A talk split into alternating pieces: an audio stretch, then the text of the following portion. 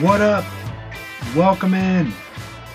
What's up, everyone? Welcome into episode 35 of WFS, The Will Ford Show.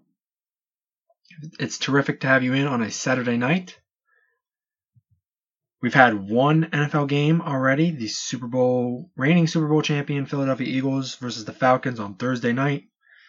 And we've got the rest of week one to follow on Sunday and Monday night.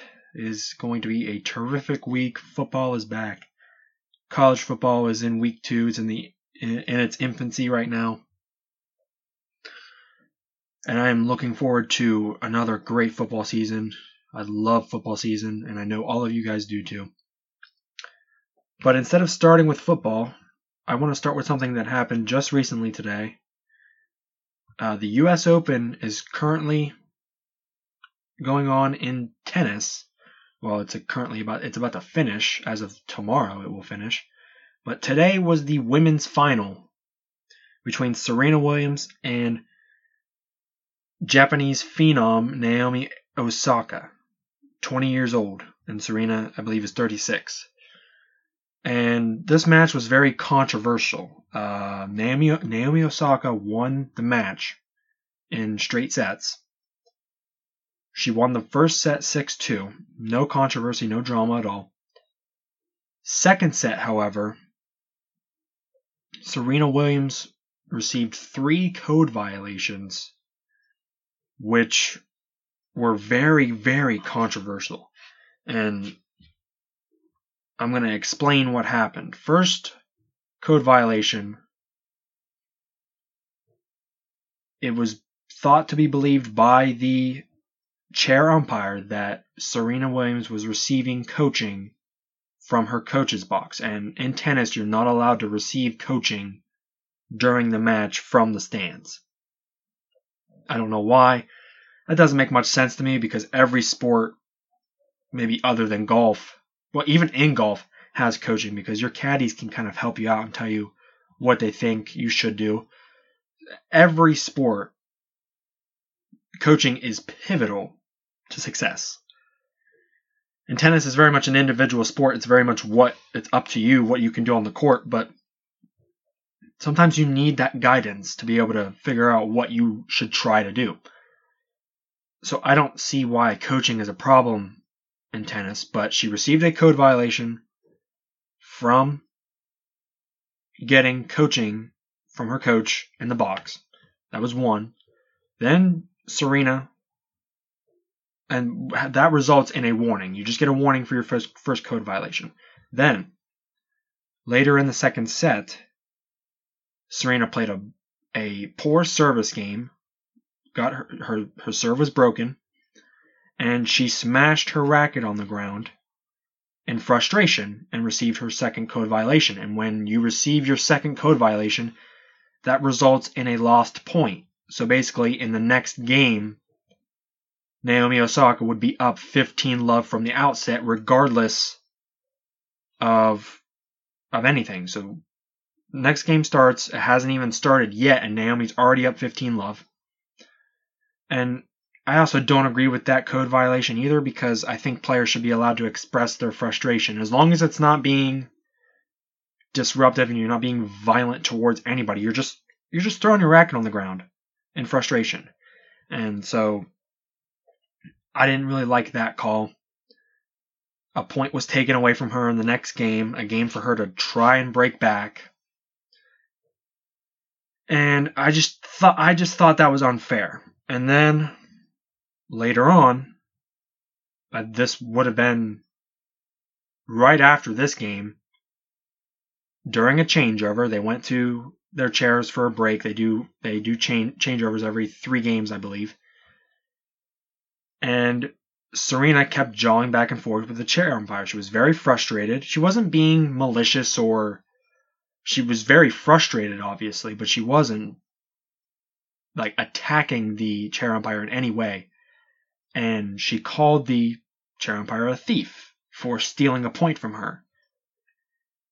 And there's nothing there's nothing malicious or evil about that, and so she received her third code violation before the next game had started, and your third code violation results in an automatic loss of a game. So Naomi Osaka didn't even have to try to to to uh, consolidate the break that she had gotten. She did not have to try to hold her serve, and it was just handed to her. And at that point, Serena was livid. First, the idea of the umpire thinking she was cheating really got to her. She's a 23 24 time champion, and she even said she would rather lose than cheat to win. And I 100% believe her. So she was she had a really tough time to, with that, and she had a tough time with the point being taken away with her, and then obviously losing a game without even doing anything. You know, it seemed very, uh, just very odd. Like, who would, I don't understand why they would do that in such a huge match. If it was just a regular match, you know, in, in just a, a, regular match on the AP, ATP Tour, okay, fine. But on a grand on the Grand Slam stage in a Grand Slam final, I'm sorry, you just can't do that. And Serena's argument was that what she did was not even close to the severity of what some male tennis players do to chair umpires in their matches. And I 100% agree with her because if any of you listening are old enough to remember that you know, John McEnroe back in the 80s was literally throwing objects where just he was just throwing stuff everywhere. He was very violent, not towards people. He wasn't hitting people or anything, but he was very gruff with the chair umpires and used a lot of language and was throwing rackets and other objects everywhere that guy was, and no disrespect to John McEnroe, he was, he's an all-time great and he's amazing at what he does in the commentary booth, but he was very much a sore sport in tennis. Very much so. And if any of you can remember that, you would agree with me. And what Serena did, if you watched the match today, was nothing even close to that, and she was almost in tears. She was in tears. And at that point, the, the battle had been lost for her. She didn't lose the battle. The battle was, it was just taken from her. And it's a very, it's just a very odd situation for a Grand Slam final and not to take anything away from what Naomi Osaka did in the match. She played tremendous in the first set and played great in the second. Early in the second set, she was broken early by Serena and then got the break back immediately. And not to take anything away from her, but you just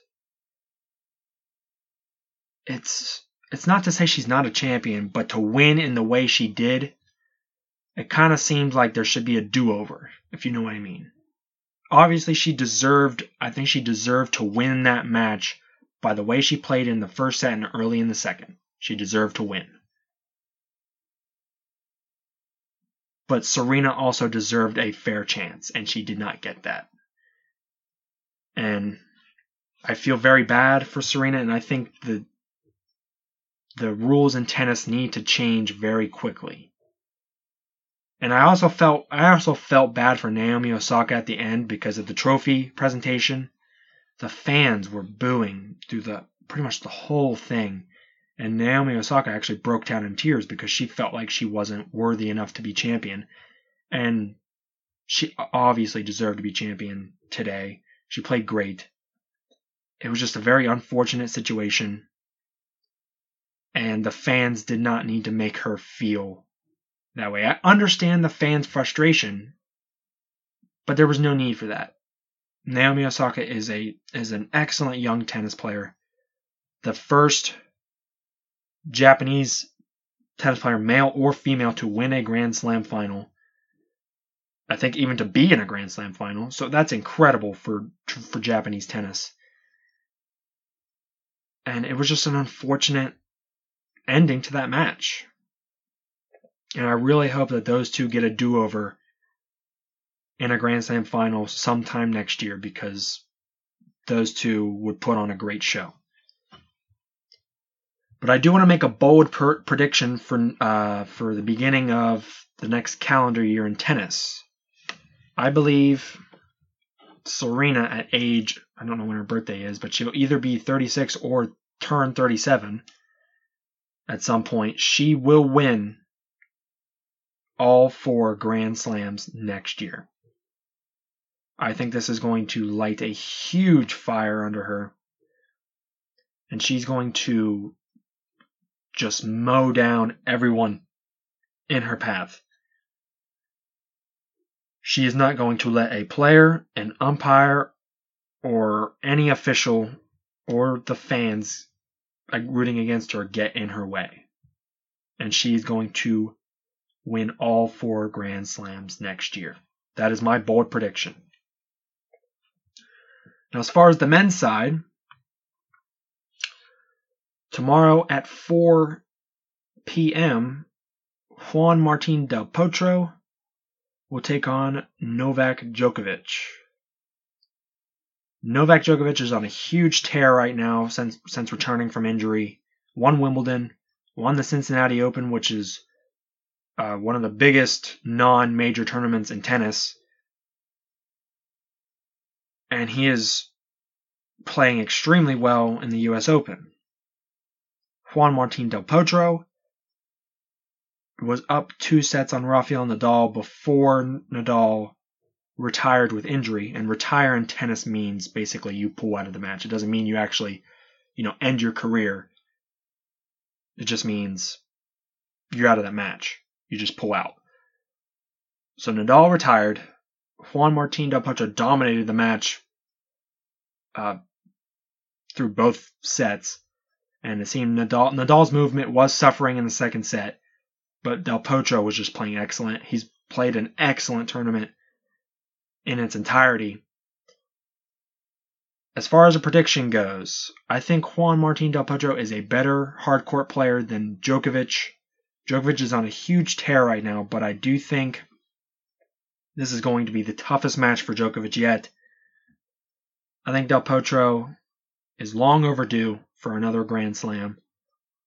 I'm going to give this one to Juan Martin Del Potro in five sets. I think this will be a five setter, very close, but I'm going to give it to Del Potro. Wouldn't be surprised if Djokovic won, but I'm going to give it to Del Potro. And that'll be a great match tomorrow. Probably won't watch it because football is going to be on, but I might tune in every now and then. And some more controversy over the week. Nike released their ad, a new ad, with Colin Kaepernick at the forefront. Now, this was very controversial for obvious reasons. Colin Kaepernick started the kneeling movement in the NFL. And a lot of fans, well, not necessarily fans, but a lot of people who own Nike merchandise haven't taken so kindly to this to this marketing ploy by Nike. Uh, as far as far as my my view on this, I think this was a great marketing move by Nike, and the reason I say that is because any publicity is good publicity for them. any publicity is good publicity. And people who are fans of Nike, who who do like Nike, they have resorted to burning and shredding all of their Nike merchandise. People have cut the tops off of their socks. And I'm sure people have burned some of their Nike apparel. And I'm just going to say one thing right now. Nike does not care. And you know why? Because you already bought their merchandise. You already bought it. It doesn't matter if you burn it or not. They don't care. You already bought it. You already bought it. So if you're one of those people out there who do not like Nike for this for this marketing ploy, it really doesn't matter if you if you want to burn your Nike stuff, go ahead. Number 1, you're wasting money, and number 2, Nike doesn't care because you already bought it. The only way this is going to affect Nike negatively is if people boycott Nike altogether and people don't buy Nike anymore. And that's not going to be the case. Nike is a global brand. They are a worldwide brand. They're one of the biggest brands. You could argue they're up there with Apple as one of the biggest brands globally.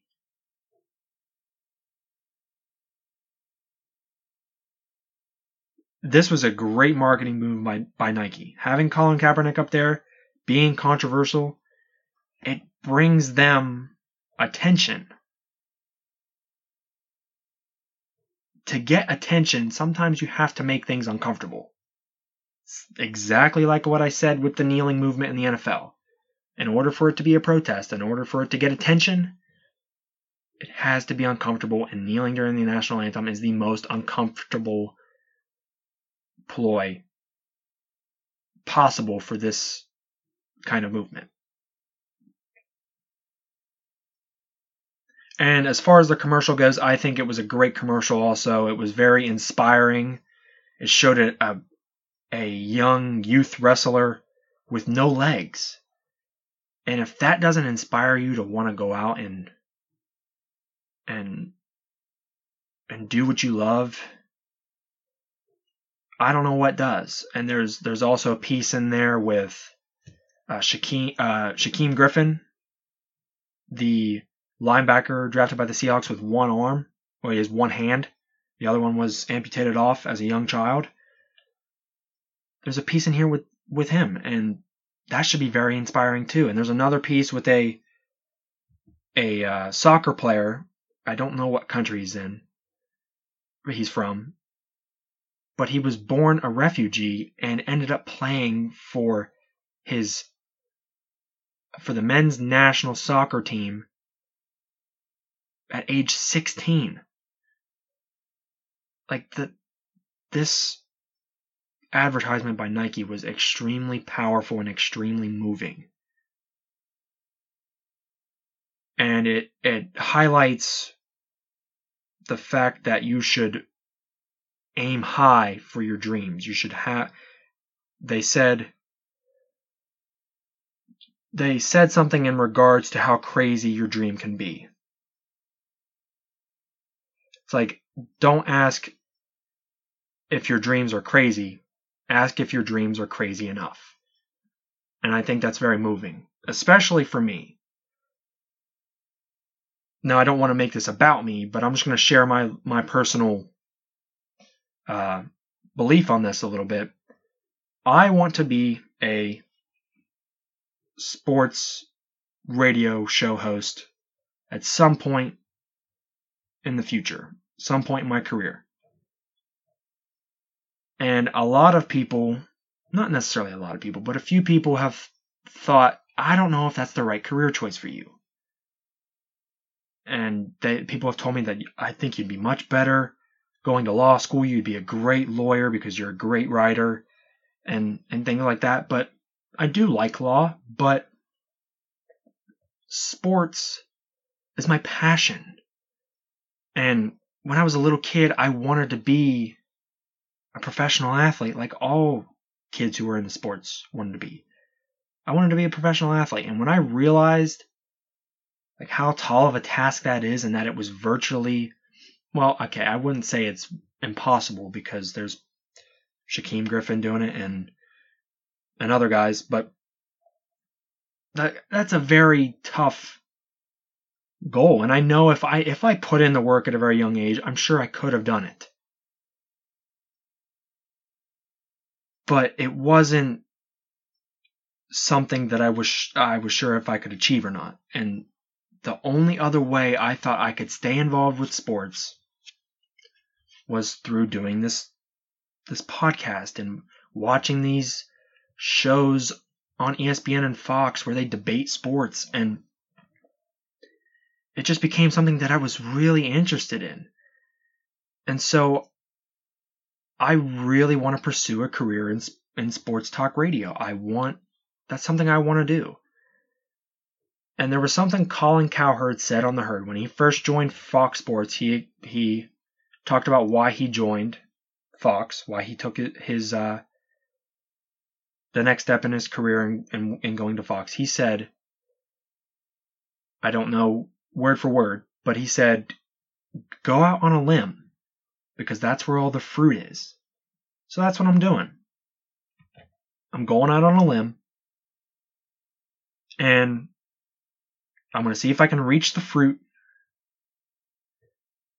And if I fall flat, so be it. Because I I want to chase my dreams. So that's what I want to relay to my listeners. Go out on a limb. Pursue what makes you happy. Pursue your passion. And don't let people tell you what you can and can't do. That was the whole point of that Nike ad was to inspire you to chase your dreams. And I don't want people to lose sight of that because a, a controversial man was at the forefront of it.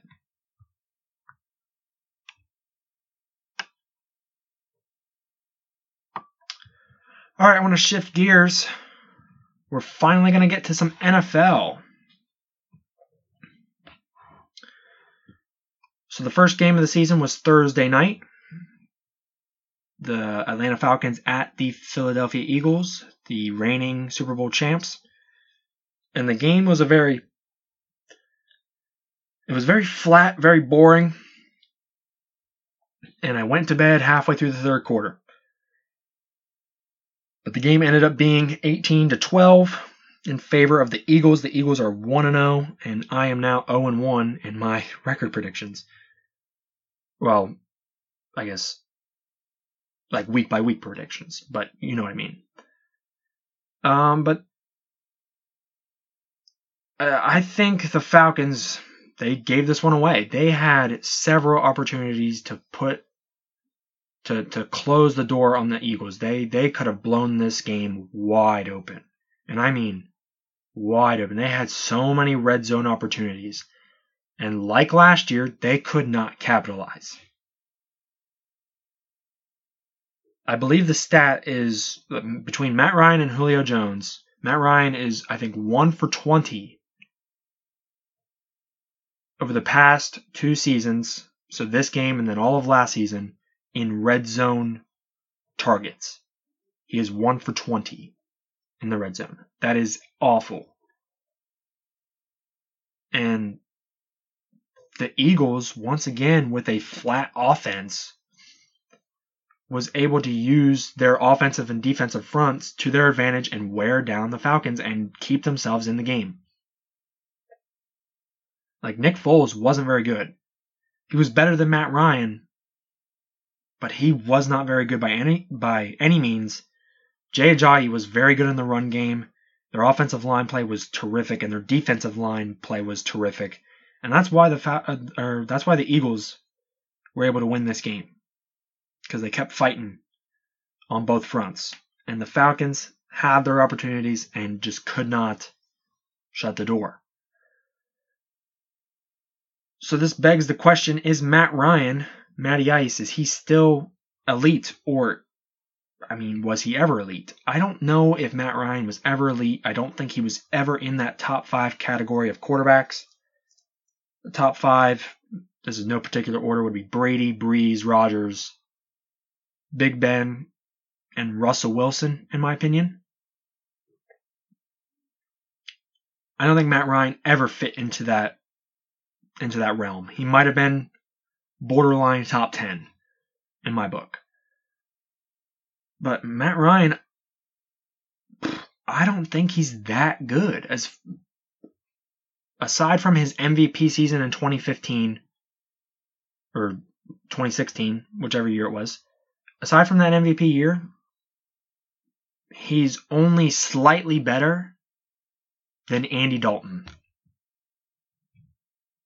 And that's in every category passer rating, completion percentage, touchdown to interception ratio, yards per attempt. Like, Matt Ryan is only a tick above Andy Dalton in every category. He's slightly better than Andy Dalton, but not even close to guys like Aaron Rodgers and Tom Brady. And Andy Dalton is is an okay quarterback. Like he's fine. But you know what the big knock on Andy Dalton is, and it's the same knock on Matt Ryan? They can't win when it matters. And I know the Falcons made it to the Super Bowl, and I give them all the credit in the world for making it to a Super Bowl, but they had the Patriots beat, and they couldn't put it away. Andy Dalton hasn't won a playoff game. He's been good. He's had some good teams. But he can never win when it counts. And that's the same with Matt Ryan. So right now, Matt Ryan is, to me, I would say in the in the 11 to 16 range as far as top quarterbacks in the league go.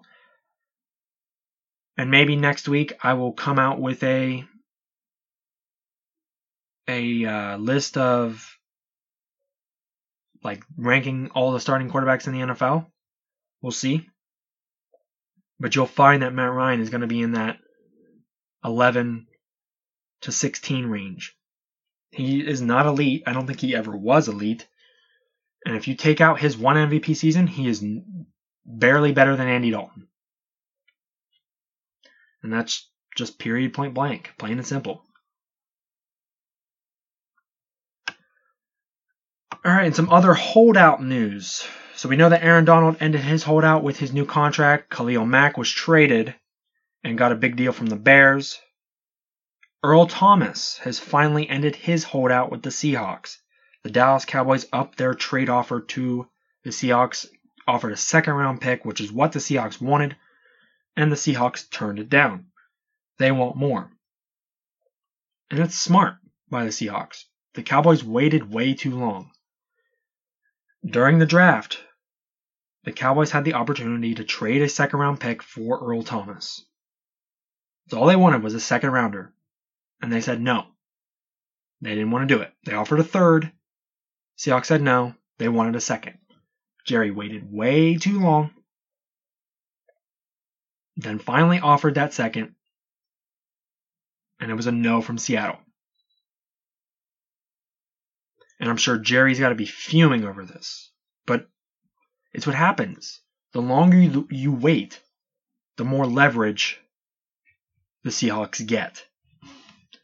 So now I would expect Jerry Jones in the coming weeks to up his offer for Earl Thomas.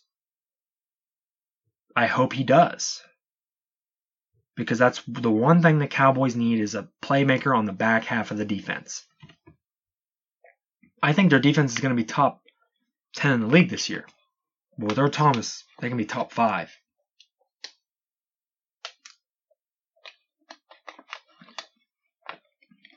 But Jerry waited too long. And so now there's a chance that he may not even get Earl Thomas at all.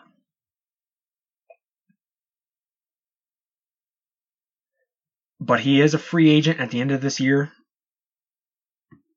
So maybe they'll just go and get him then. We'll see. And now Le'Veon Bell. Le'Veon Bell was going to report to practice at the beginning of this week. He didn't do so. And now he is not reporting to the team until further notice. He is out for week one versus the Browns. And he is not going to play. I saw reports maybe until November he won't play. And I've been thinking about this. I thought the Steelers were going to be one of the teams to beat in the AFC. I thought they had a tremendous shot to make it to the Super Bowl when I get to my Super Bowl predictions later on in the show. But I thought they had a great shot.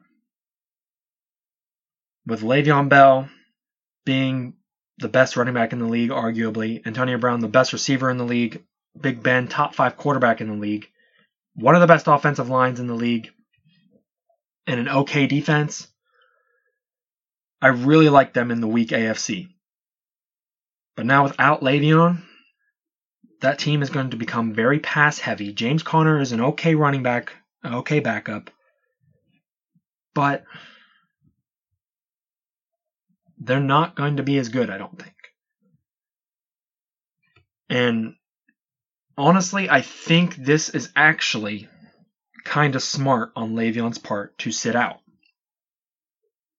The Steelers don't want to pay Le'Veon Bell. Le'Veon Bell wants a $15 million per year contract like Gurley got. He wants that kind of money. The Steelers don't want to give him that kind of money. And so this year, I think the plan for the Steelers was to give him a lot of volume, run him into the ground because they know they weren't going to keep him. And then they let him go to another team, and Le'Veon Bell becomes the next DeMarco Murray. Now, if you remember what the Cowboys did with Murray, they ran him into the ground in 2014. He got a rushing title. And they they had a great run in the playoffs up until they got beat by the Packers. And then he left and went to Philly, and DeMarco Murray has really never been the same. That's exactly what would have happened to Le'Veon this year had he would he be playing this whole season. The Steelers were going to run him into the ground, let him go to another team, and Le'Veon was not going to be as good for the rest of his career. Like Le'Veon already touched the ball a lot, like 20 more times than any other running back in, in football.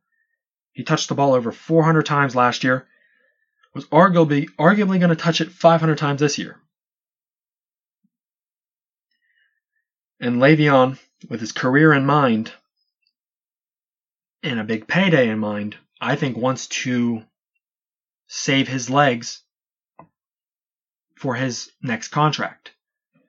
So he's not going to come back until, let's just say November, when the Steelers are getting ready to make a playoff push. And he'll be fresh, and he's not going to get that 500 touches. He's going to get around maybe 200 if they make it make a deep run in the playoffs. I think it's I think it's smart on his part, but it also does look bad from a like a, a will to win perspective. I don't think he he care. It looks like he's caring more about himself than he does about the team.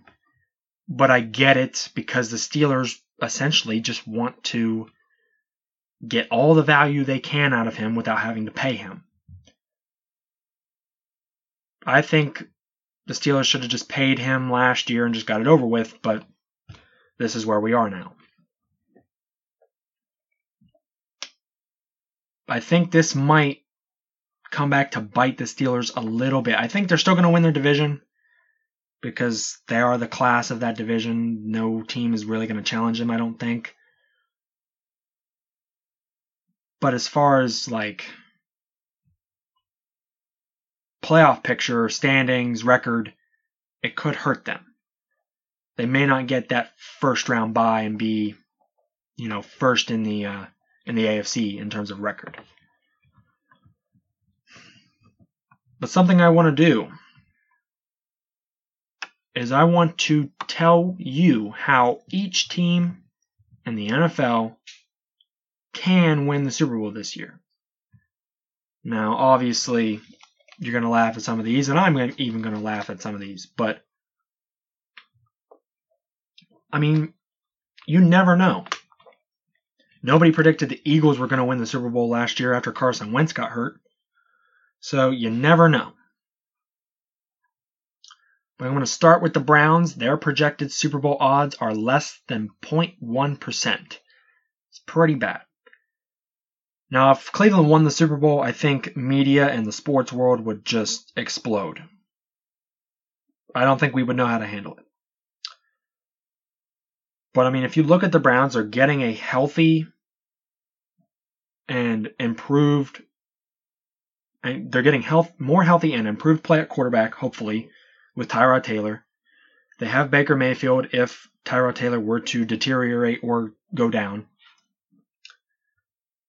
And with Tyrod Taylor playing quarterback, they're not going to turn the ball over nearly as much. This guy does not know what a turnover is.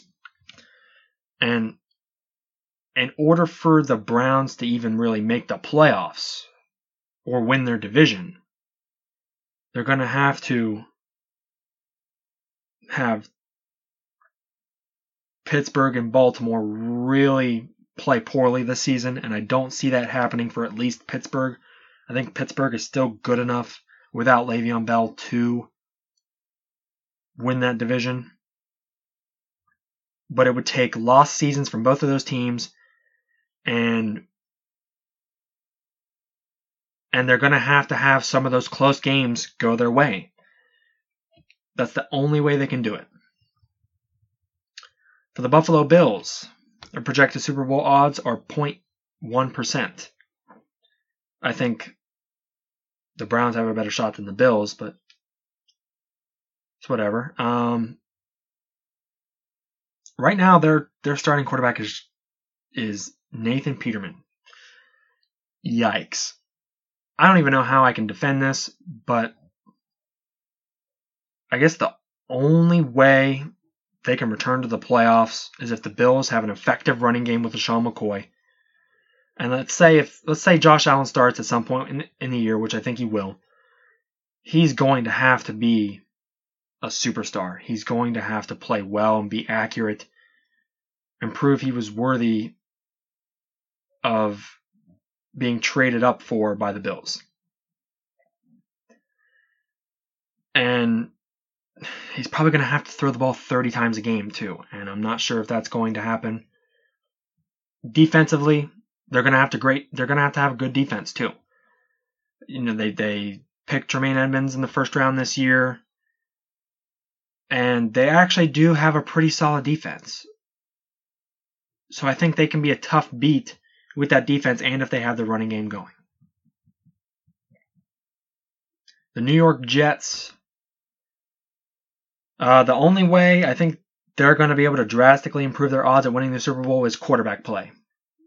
Uh, Sam Darnold is going to be the week one starter. He's going to be the youngest starting quarterback in NFL history. But Darnold is going to have to be outstanding for them to be a terrific football team. I mean, you're basically asking him to play like a Pro Bowler from the jump. Now, Todd Bowles, I think, is a is a great coach. A lot of people don't like him, but I do. I think he's a good coach. And their defense is young, but I think they can be a really good defense. They've got a they've got a decent secondary.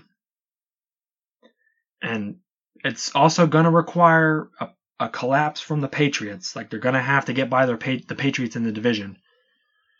I don't see that happening, but that's the only way it can happen for the Jets to even win the division, make the playoffs, and then for them to win the Super Bowl, Sam Darnold has to be extraordinary. The Tampa Bay Buccaneers. Their Super Bowl odds are 0.1%. Uh, they're in a very tough division. It's going to require the the Panthers, Falcons, and Saints to all have down years. They're going to have to decline, all three of them. Well, maybe not even all three of them, but at least one of them is going to have to. That division, it seems like every year has three teams from that division make the playoffs. And the Buccaneers are going to have to be one of those three teams to in order for them to make the playoffs.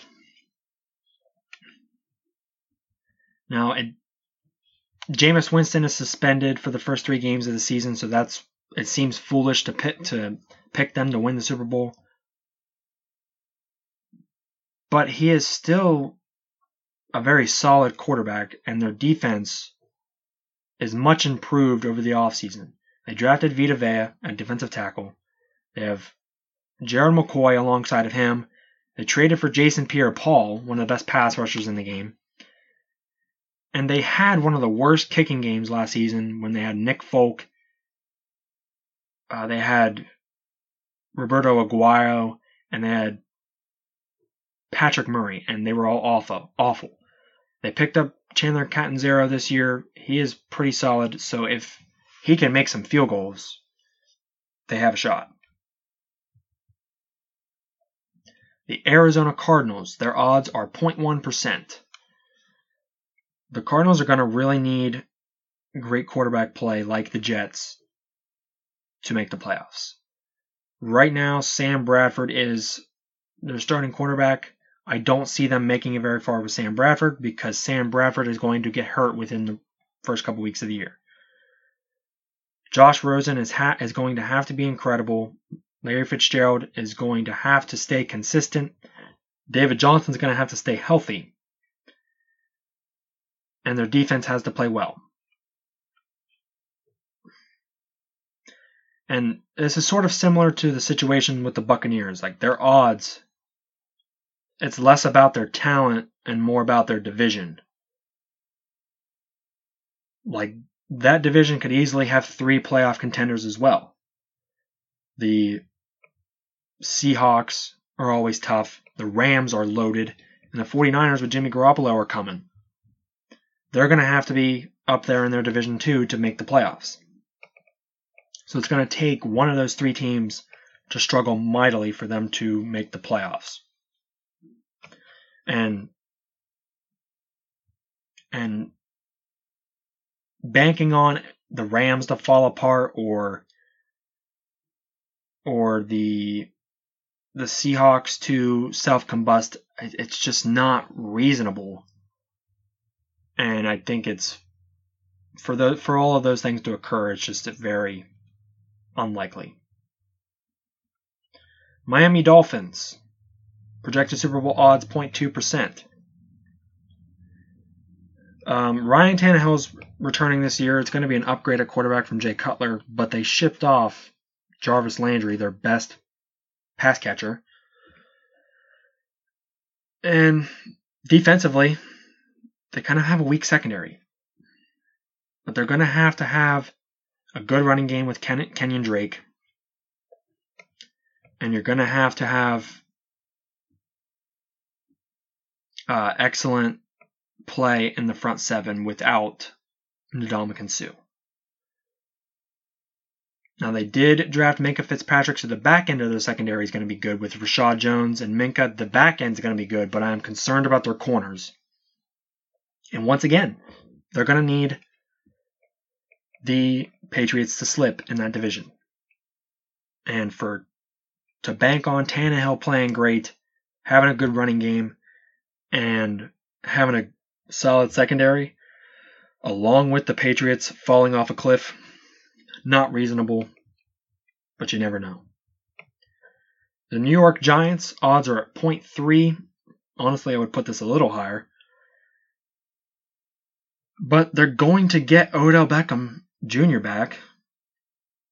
And they have Saquon Barkley. Their offense is probably going to be the most improved offense in football. And defensively, Damon Harrison on that defensive line and Landon Collins at safety. They are terrific players. They improve their offensive line. So if they can get good, consistent offensive line play, and Evan Engram and Odell Beckham can stay healthy and Saquon can go off, then I think they could actually win their division. There, there is a chance for them to win their division with that offense and be a Super Bowl contender. The Washington Redskins projected Super Bowl odds are 0.3%. And people might be sleeping on the Redskins. People forget that Alex Smith wins almost everywhere he goes. And I think they they upgraded at quarterback by get by getting rid of Kirk Cousins and signing Alex Smith or trading for Alex Smith, sorry. And I think the NFC East it's always a tough competition. You never have back to back division winners. There hasn't been back to back division winners in over 15 years. And Alex Smith might be the second best quarterback in the division behind Carson Wentz. Alex Smith is always guaranteed to get you some wins. He's won everywhere he's went. San Francisco and in Kansas City. And with Carson Wentz missing the first part of this season and Eli figuring things out with his new offense and Dak coming off a a struggling second year, uh, the, the the Redskins might sneak up on some people.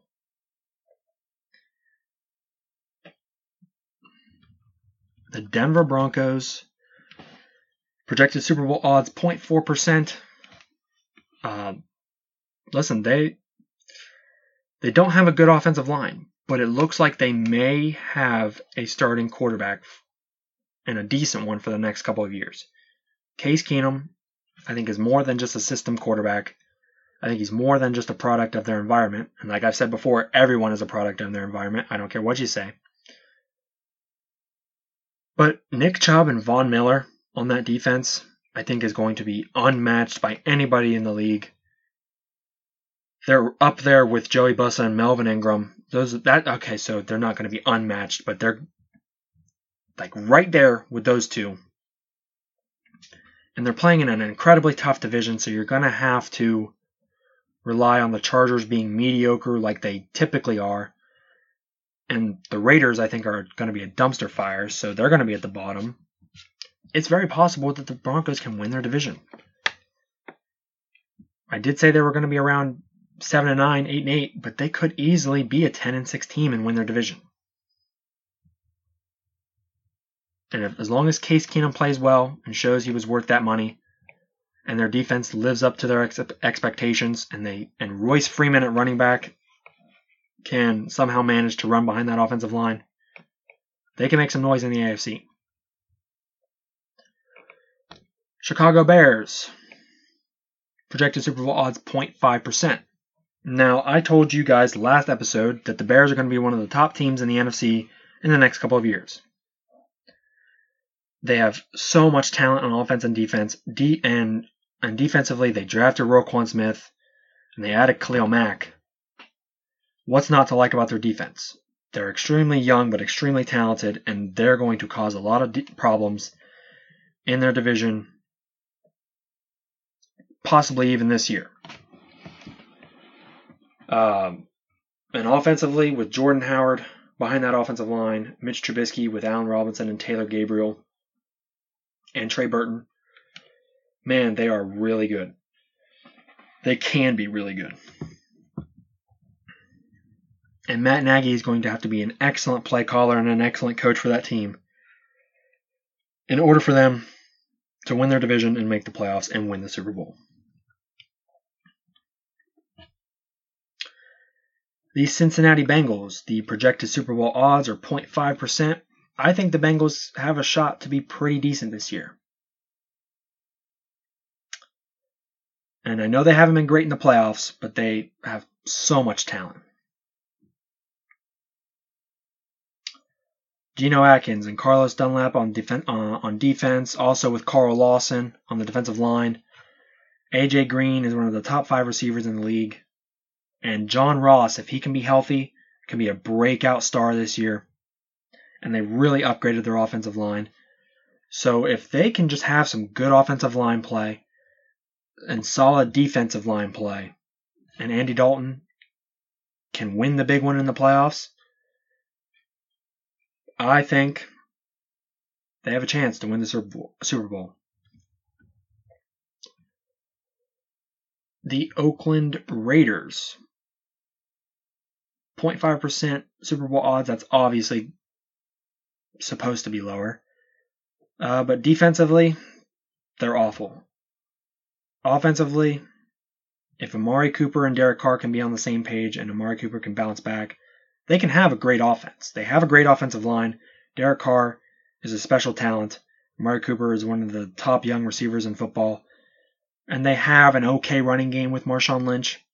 They can have they can be a great offense and if their defense can just somehow manage to be bend, don't break, then they have a smidgen of a chance. But the only way the, the Raiders are going to win games is by outscoring the other team. They can't rely on their defense. They're just going to have to rely on Derek Carr and his arm. And they're going to have to rely on their division being weak as well. The Detroit Lions, odds 0.6%. Now, they also are one of these teams that are in a tough division, the NFC North. The Bears are lurking, the Vikings are really good, and the Packers have Aaron Rodgers back. So it's gonna you're gonna have to rely on Aaron Rodgers being not Aaron Rodgers. The Vikings are gonna have to take a step back. I think the key for the Lions is finding a running game. Matt Stafford has not been able to find a running game his whole career. And they signed LeGarrette Blunt and drafted Kerryon Johnson. And they have Ameer Abdullah who can who they can use as their pass catching back. I think they can have a balanced offense this year. That's what they're going to have to have. And defensively, with Darius Slay, they're going to have to force turnovers. And they might be able to do that with um, their new coach taking over Matt Patricia.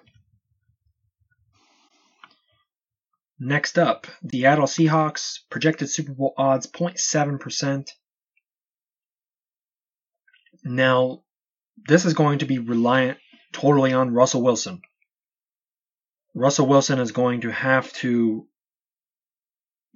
keep himself together behind that awful offensive line. They have to somehow find a running game, and if they can do that with Rashad Penny, the guy they drafted in the first round, kind of reached on a little bit. But if they can do that with him, and if him and Doug Baldwin can just be absolutely incredible this year, and their defense can find a way to be decent without Richard Sherman, without Kam Chancellor, and without Michael Bennett. I mean, it's really going to be the the Griffin brothers, Shaquille and Shaquem, Earl Thomas. Those guys are going to have to be otherworldly on defense. They're going to have to be a bend don't break and be very tough and physical. And offensively, Russell Wilson is going to have to play like an MVP, which he can do. It's just whether or not that offensive line can hold him up. Next, the Indianapolis Colts Super Bowl odds 0.7%. These odds are really low, but I guess there are 32 teams. Um, the biggest thing for the Colts is that Andrew Luck is back and he is presumed to be healthy.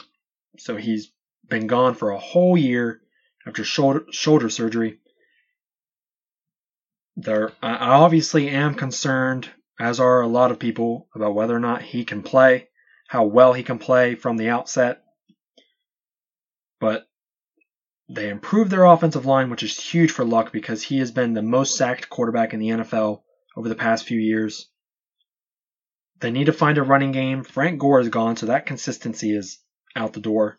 So if Marlon Mack can be the guy and Luck can return to an MVP caliber level, then there's no reason why he can't be in the AFC Championship like he was a couple years ago against the Patriots.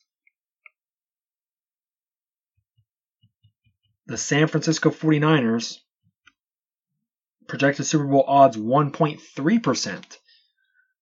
That's the biggest jump we've had so far. So we're finally over the 1% barrier. Now, Jimmy Garoppolo is undefeated as a starting quarterback, 2 0 in New England and 5 0 as a starter in San Francisco. So there's there is reason to believe that Garoppolo can go 16 0 this regular season if he stays healthy. Him and Kyle Shanahan are incredible. They are a great duo. Now they did lose Jerick McKinnon, and I think Jerick McKinnon was going to be an extremely valuable piece to that offense this season. But they do have Alfred Morris and Matt Breida in the backfield, so it's going to make up for some of that production. And then defensively, they added Richard Sherman, and DeForest Buckner is one of the best young defensive tackles in the NFL. If he can make life easier for that secondary with Richard Sherman and Jimmy Garoppolo can play like a superstar that we all believe he is, then I don't think there's any reason why the 49ers can't make the playoffs and possibly make it to the Super Bowl. The Dallas Cowboys projected Super Bowl odds 1.7%. I thought that was that I think that's kind of low. But I think the big thing for them is having Zeke Elliott back, no suspension, having great offensive line play and having a terrific defense. I think their defense is very underrated by a lot of people. I think they're going to have a top 10 defense this year. That's going to be the backbone of that team. And if Zeke Elliott can be Zeke Elliott behind that offensive line, I think the Cowboys have a chance to win in any game they play. Now, Travis Frederick is out indefinitely right now. He is suffering from Guillain Barre syndrome. There's no timetable for the return. It is a autoimmune disease. So basically, you get stingers in your hands and feet and other parts of your body. And it's a very serious condition. People have actually died from this condition. So, from a forget football, I just hope the man is okay and he recovers from it. That's first and foremost. And if he were to return, that would be a huge boost for the Cowboys. And they're going to have to find a receiver. If their de- their defense, I think, is going to be good. If they can find a receiver, a consistent passing game, the Cowboys always have a chance. The Tennessee Titans projected odds 1.7%. This is kind of a surprise to me. But Marcus Mariota took a step back last, last season. I think he's going to have to take a huge step up this season for them to be a good team. They're going to have to be healthy on the offensive line. Jack Conklin, their, their star right tackle, is returning from a torn ACL. They added Dion Lewis, who's going to be great in the passing game and help, and he's going to help out Mariota a lot. And defensively, they drafted Harold Landry. They added Malcolm Butler. Their defense is going to be much improved.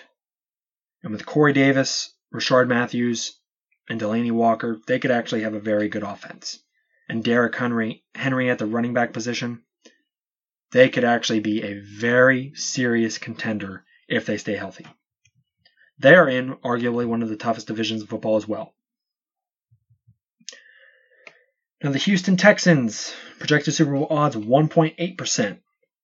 Now, Deshaun Watson is coming back off of his torn ACL. JJ Watt is coming back. Whitney Mercilus is coming back. Jadeveon Clowney is healthy. Their defense could be one of the best defenses in football when Mercilus, Clowney, and Watt are all healthy and all playing at the same time. And Deshaun Watson was playing at an MVP level through seven games before he got injured. And if Will Fuller can stay healthy, D Hop, and he can manage to stand up behind that offensive line, which might be the worst in football, they can be a very dangerous team. They are just in a really tough division with the Colts and the Jaguars and the Titans. And like I said, their only concern is the offensive line. For me, my, that's my only concern. But if anyone can handle not having a good offensive line, it's a guy like Deshaun Watson. The Carolina Panthers next. Super Bowl odds 2.1%. So we're finally in the 2% range. The, they did lose their star offensive lineman, Andrew Norwell, to the Jags. And their right tackle, Daryl Williams, suffered a, a serious knee injury in training camp. But Christian McCaffrey, I think, is going to be the key for them this year on offense. Christian McCaffrey is going to have an, a much increased workload, workload with Jonathan Stewart out. And Cam Newton is going to have to be much more consistent this year, and I think he's going to get that consistency with Norv Turner at offensive coordinator. And defensively, they've always had a solid defense with Luke Kuechly. Their front seven is incredible. And as long as they can stay healthy on offense, Greg Olsen can stay healthy, and McCaffrey can handle his workload, I think they're going to be good. And once again, they're in a tough division. Tough division, but three teams can make it to the playoffs in that division.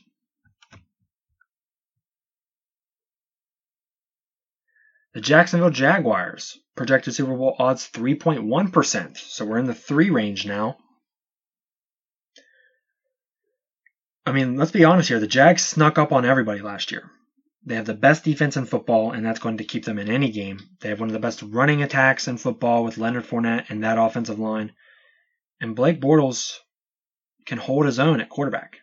They don't need to ask very much of him. And remember, this team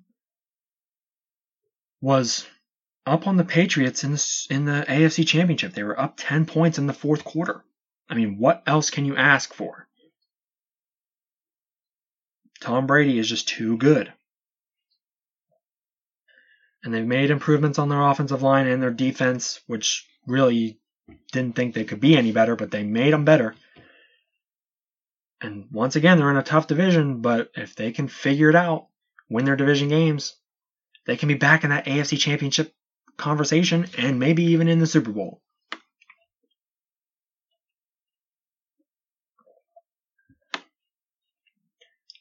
The Kansas City Chiefs Super Bowl odds 3.2%. Now, the Kansas City Chiefs might have the best offense in football on paper. Patty Mahomes is a gunslinger. Travis Kelce is the second best tight end in football behind Gronk. Tyreek Hill and Sammy Watkins on the outside. Kareem Hunt is the reigning leading rusher in the NFL, the, the reigning rushing champ. Their offense is very high powered. It's just a matter of their defense, whether or not they can stay healthy, and if they can stop the opposing offense. I think it's going to be tough for them to do, but with that offense, I think they can beat any team. The Baltimore Ravens, their projected Super Bowl odds are 3.5%. Now, the last few years, the Ravens have been very mediocre. And it's been very hard to bet on them. But I think they're going to be a better team this year simply because Lamar Jackson is going to push Joe Flacco to be better. The media is going to push Lamar Jackson to start all year that's going to put a ton of pressure on Flacco, and Flacco always flourishes when he's under pressure. And whenever you have a Joe Flacco in the playoffs, he does not lose. The Los Angeles Chargers, this is a team I'm very high on. 3.7% for the Chargers. That is their Super Bowl odds. Listen, man, I think they have one of the best rosters in the NFL top four roster, top five. Philip Rivers, when he's hot, he he is unstoppable. Keelan, Keenan Allen, as long as he can stay healthy, is one of the elite receivers in the NFL. Melvin Gordon is very underrated. Their offensive line has been revamped and it's looking good. And if and defensively, they've got the best pass rush combo in the NFL and a very solid secondary. It's just a matter of they can find a kicker. They signed Caleb Sturgis in free agency. If they can just find a consistent kicking game, they can win the AFC. That's just all they need is a kicker. Now we're making a big jump in the odds. The Atlanta Falcons, their odds are 6.2%. The Falcons also have a great uh, a great roster defensively with Deion Jones playing linebacker and their their front four. It's really good. They struggled against the Eagles, but they're going to be better by the end of the year. Matt Ryan, if he can play at an MVP caliber level, their offense is unstoppable when he does. Julio Jones is a top three receiver in the NFL. Devonta Freeman and Tevin Coleman, that might be the best duo of running backs in the NFL. They have a very solid offensive line. And as long as Steve Sarkisian can make the right play calls in the red zone, and if they can figure that out, they can be back in the Super Bowl. And they are a team that I think has a great shot. The New Orleans Saints, 6.5%. Now, I think the Saints are going to win their division this year. 12 and 4 is what I put them at. They are one miracle away from making the Super Bowl last year. Case Keenum threw a Hail Mary prayer, and Diggs caught it and ran away from the defense. That play was a fluke play and kept Drew Brees from another Super Bowl.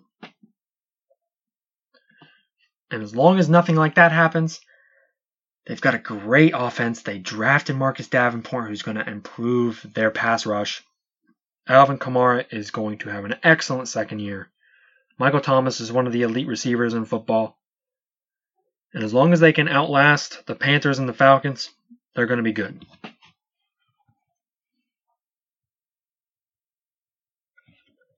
The Green Bay Packers, Super Bowl odds 6.6%.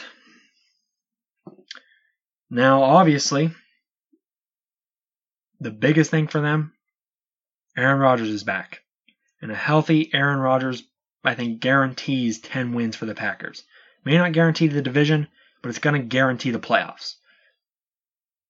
And if if you get Aaron Rodgers in the playoffs, he's going to play great. And they do have a young defense, especially in the secondary. But if that defense can just hold its own and play well with Jaire Alexander and Josh Jackson on the outside playing corner, and offensively, the connection between Rodgers and Jimmy Graham can be outstanding. There's no reason to believe the best quarterback in football, arguably, can't make it back to the Super Bowl. The Minnesota Vikings, their Super Bowl odds are 6.9%. Now, Kirk Cousins, I don't know if he is an upgrade over Case Keenum or not. I think they're very much on an even even playing field. But with the weapons Kirk Cousins has on offense with Thielen, Kyle Rudolph, Stefon Diggs, that offensive line, Dalvin Cook at running back, and that defense, which is top two in the league, that team is just loaded. I think it's the second best roster in the NFL. And a team that is as talented as that, it's hard to believe they won't be a playoff team. The Rams 7.7% Super Bowl odds. Now, the Rams, I think they have the best roster in football. They added Marcus Peters and Aqib Talib and Ndamukong Suh on defense. Those are three players who are near the top of the league in what they do. Offensively, they added Brandin Cooks. And their offensive line is really good. And Todd Gurley, is one of the best running backs in football. They don't have a weakness. And any team that don't has a weak that doesn't have a weakness is going to be in the thick of things come February. The Philadelphia Eagles, their Super Bowl odds are at 11.1, so a massive jump from 7.7 to 11.1. And the defending champs, I don't think they're going to repeat. It's very hard to repeat. It hasn't been done since the Patriots in 04. But with Carson Wentz back, if he can play at an MVP caliber, caliber level like he did before he got hurt, if he can do that when he comes back. And as long as their offensive and defensive fronts can be dominant, they're going to be a playoff team. I don't think they're winning the, their division because, like I said, no team in the NFC East has won back to back division titles in 15 years. I just don't see it happening. But I still think they're a very good team. They're my third best roster in the NFL. And it really relies on Carson Wentz playing well and their fronts on offense and defense being dominant. The Pittsburgh Steelers have odds of 11.6%. Now, obviously, I'm sure this goes down without Le'Veon Bell. But listen, that offense with the killer bees in the lineup, gosh, it's a nightmare because you you literally don't know what to do as a defense. Le'Veon Bell can split you out wide. He can run between the tackles. He's got one of the most unique running styles the league has ever seen. And Antonio Brown is an all-time receiver. Now, Shazier's absence in the middle of that defense is going to play a huge role for them. But if they can have an, an improved secondary, if they can have improved play in their secondary, I think they'll be fine. They added Morgan Burnett. They they drafted Terrell Edmunds. And if TJ Watt can play well in his second year, the Steelers have a great shot to make it to the AFC Championship and represent the AFC in the Super Bowl. And then finally, the New England Patriots, their Super Bowl odds are 16.4%, the largest of all the teams, obviously. This is not very surprising because the Patriots are the most well run team in football. They are usually the best team in football every year, even if their record doesn't show it. Now, this year, I don't think they're making it back to the Super Bowl. They're without Julian Edelman for the first four games. They don't really have a receiver to throw to besides Chris Hogan and and Gronk at tight end. Uh, they lost Dion Lewis at running back. Their offensive line is a mess. Isaiah, Isaiah Wynn's out for the year. They lost Nate Solder. Uh, and defensively, they're just they're a bend don't break. They're good situationally. that's about it. Dont'a Hightower is going to have to play well when he comes back from injury. They added Danny Shelton, who is a solid defensive tackle. And they're going to benefit from signing Adrian Clay- Clayborn. He is an older pass rusher, but he's still efficient. And as long as Brady stays healthy at 41 years of age. Brady, he is getting older. He is getting up there. I don't foresee a drop off, but you're always one hit away in the NFL. No matter your age, no matter your fitness level, you're one hit away in the NFL from having your career being over. And that cause for concern obviously goes way, way, way up when you have a 41 year old quarterback. All right. I know that was kind of long, but we got through it. And now I'm going to do the week one predictions for uh, the NFL I'm already 0 1. I was wrong about the Eagles and Falcons game. I thought the Falcons would win that easily, and I was clearly wrong. All right, let's start. Colts versus the Bengals. I think this is going to be a close game, but I do like the Bengals in this one. I don't think Andrew Luck is going to be completely back for at least a few weeks. The Ravens versus the Bills. I like the Ravens in this one. They've got a much better offense, a much better, I wouldn't say much better defense, but they've got a better defense. And it's really all about quarterback play. Joe Flacco is leaps and bounds ahead of Nathan Peterman, who's going to be starting for the Bills this Sunday. My only word to describe that yikes. That's going to be a terrible game for the Bills, and they're going to start the season off on a very poor note. The Titans versus the Dolphins. I like the Titans in this game. They're they're healthy, um, both offensively and defensively, and they've improved on the defensive end. They they added Malcolm Butler, and that's going to be huge. Their secondary is going to play a huge role in this game because the Dolphins' offense don't really have great receivers on the outside.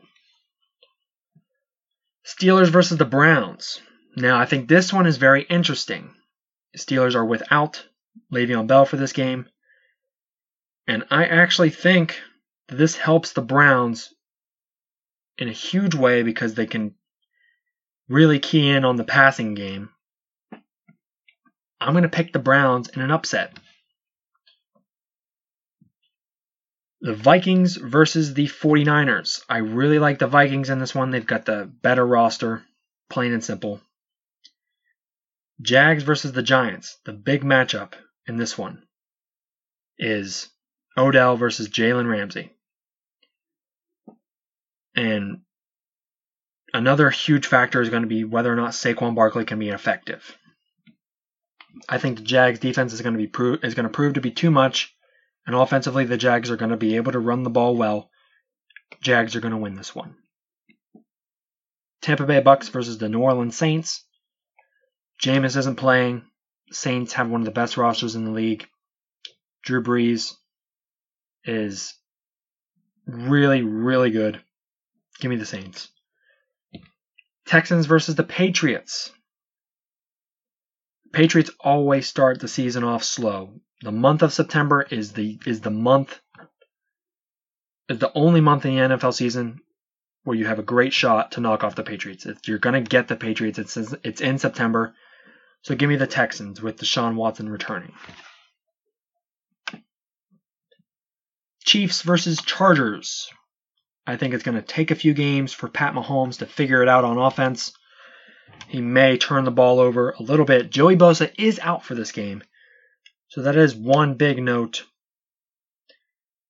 But they still have Melvin Ingram, so I think they'll be fine defensively. Give me the Chargers in this game. The Redskins versus the Cardinals. Now, this one actually could be a close game. Sam Bradford, when he's healthy, is, is good. David Johnson is back. Defensively, they're, they're without their ball hawk Tyrann Mathieu, so I don't know what they're going to be like. But if David Johnson can be the superstar he is, they have a shot. And as far as the Redskins go, Alex Smith is always really efficient and gets on a real hot streak when he starts the season. And because of that, I'm going to go with the Redskins in this game. And they also have Chris Thompson returning, which I think is huge as an offensive option for them. Seahawks versus Broncos. This is going to be in Denver, and that's huge actually for the Broncos. The Broncos over the last couple seasons have actually started out the season relatively hot. They they started I think 2 or 3 and 0 last year and destroyed the Cowboys in week 2. So I really think that the Broncos have a, a shot to upset the Seahawks in this game. Cowboys versus Panthers, America's game of the week.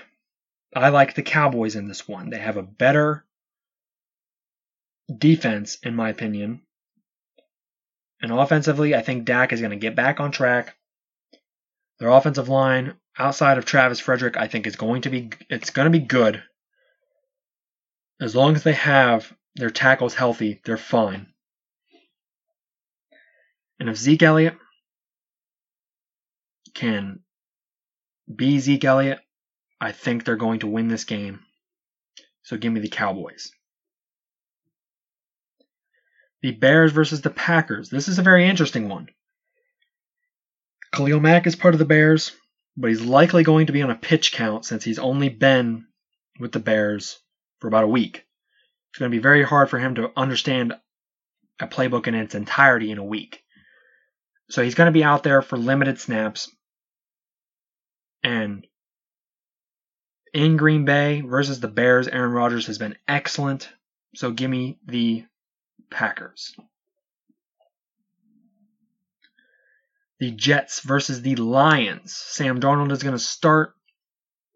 It's going to be, I think it's going to be a rough start for Sam Darnold. It's going to take him a while. He's the youngest quarterback in the NFL to start in history. And there's a reason why there hasn't been a quarterback this young in a while because they're usually not that good to start. So I'll take the Lions. The Lions have a better roster, a better offense, and it looks like they could be a lot more balanced this year. And finally, the Rams versus the Raiders. This is an easy one. Give me the Rams. They're loaded offensively, defensively. The only way the Raiders are going to be able to compete is with their offense, and the Rams defense is too good for them to even score, I think. I think the Rams are going to dominate this game.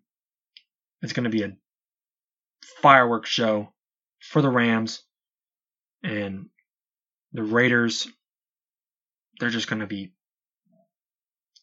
completely overmatched.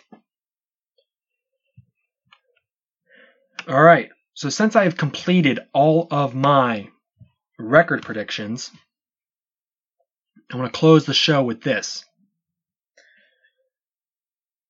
So I've done all the record predictions. I've told you who's going to win each division, so I'm just going to go over it real quick, and then I will also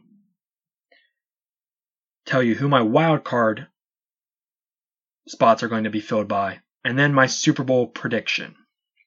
So the division winners for the NFC, I have the Vikings in the NFC North, the Saints in the NFC South, the Cowboys in the NFC East, and the Rams in the NFC West. Those are going to be your division winners. And then the wild card, I really like the Packers in the NFC North with Aaron Rodgers back. And I really like the Eagles behind the Cowboys. For the AFC, division winners are going to be the Steelers in the AFC North, the Texans in the AFC South, with Deshaun Watson returning, the Patriots in the AFC East in a very weak division. And in the AFC West, the Los Angeles Chargers are going to be red hot this year. Those are the division winners, and the wildcard spots are going to be filled by two teams from the AFC South the Colts and the Jacksonville Jaguars. And my Super Bowl, Super Bowl prediction is going to be the Saints versus the Chargers and I really like the Saints to win it all this year. All right, guys. Well, that's my show for this week. Uh, and I'm really excited. Uh, this is kind of just completely off topic from sports, but the new Spider Man game came out for PS4. This is not an advertisement in any way. I'm not promoting it or, or anything like that, but I watched some gameplay and gosh, it just looks so good. So I'm really excited to get that game. Just felt the need to share that with you guys. So really check out that Spider-Man game because I think it's going to be great. Um, but thank you for listening to this week's show, guys. Uh, it was a great show. Make sure you follow the show on Twitter at the Will Ford Show. Make sure you rate and review the show on iTunes, like and comment on SoundCloud, SoundCloud, excuse me. And we'll see you guys next week. Thank you for listening. It's WFS.